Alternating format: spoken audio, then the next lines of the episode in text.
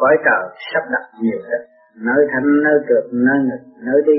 Tiên lên sắc cảnh tương tự quán âm chiêu diệu tùy nghi tiên lòng sự sắp đặt của cõi hư không quyền lý đều có thứ tự. Từ lớp này cho đến lớp khác còn về Phật liên quan chiêu diệu ngày đêm.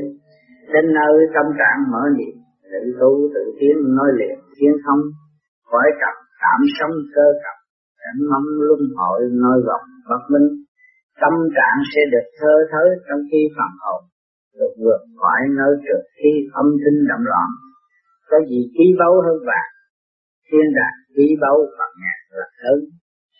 Tâm không dơ bẩn chi gờ thiên đàng cõi rễ chẳng sợ chẳng phai.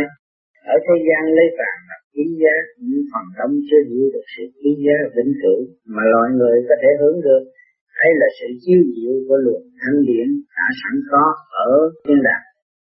Vậy ta phải tự tu mới thoát khỏi sự ô được đang bám sát nơi tâm và thân của chúng ta, hầu mới trực tiến lên thiên đàng thượng hẳn